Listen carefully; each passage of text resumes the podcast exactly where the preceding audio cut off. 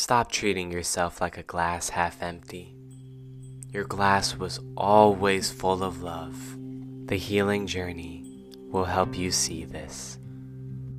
I'm not good enough. No one will ever love me because I believe there's something wrong with me. Do you hear it? Do you hear the sadness that isn't you now, but was you in the past? I'm making this audio for you right now to remind you that you no longer need to believe you're empty or inadequate because you just aren't that person.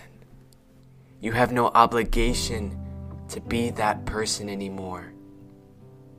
You're no longer Sarah who lives with her parents and is still broken, who still couldn't get her needs met, who didn't know at the time what healing was. You're no longer that person. You have no obligation to be anyone but who you are right now. And who you are right now can always be decided by you right now. Jim Carrey has a beautiful line that says, We all wake up deciding to be the same person we were yesterday, but at any moment we can play somebody else, be someone new. You can be someone who's full of love. You no longer have to be someone who feels empty, like a glass that's half empty. Let yourself evolve into the full glass you've been this whole time. When you say things like, I am not enough, that is the younger version of you who believes their glass is half empty. And I'm not saying it's half full either. I'm saying your glass was never empty. You just cut yourself off from what was inside the glass. You poured yourself a glass of love, but instead of drinking it, you didn't believe you were worthy of it. So you tucked it away in a corner.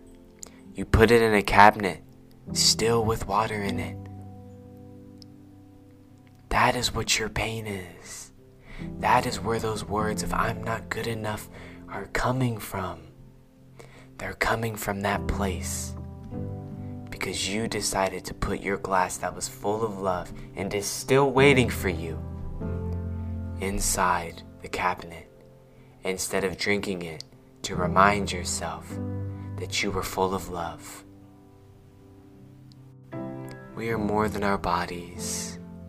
We are more than our minds. We are love. And I know that's a hard thing to believe if you keep playing the role of the empty glass or the hurt child.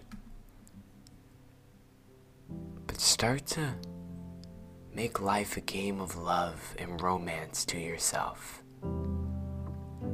And that feeling of I'm not good enough is no longer acceptable. Because you will ensure that your partner, aka you, are feeling that you're good enough. All the things that you would want to do for somebody else, you have all of the capacity and the power to do for yourself.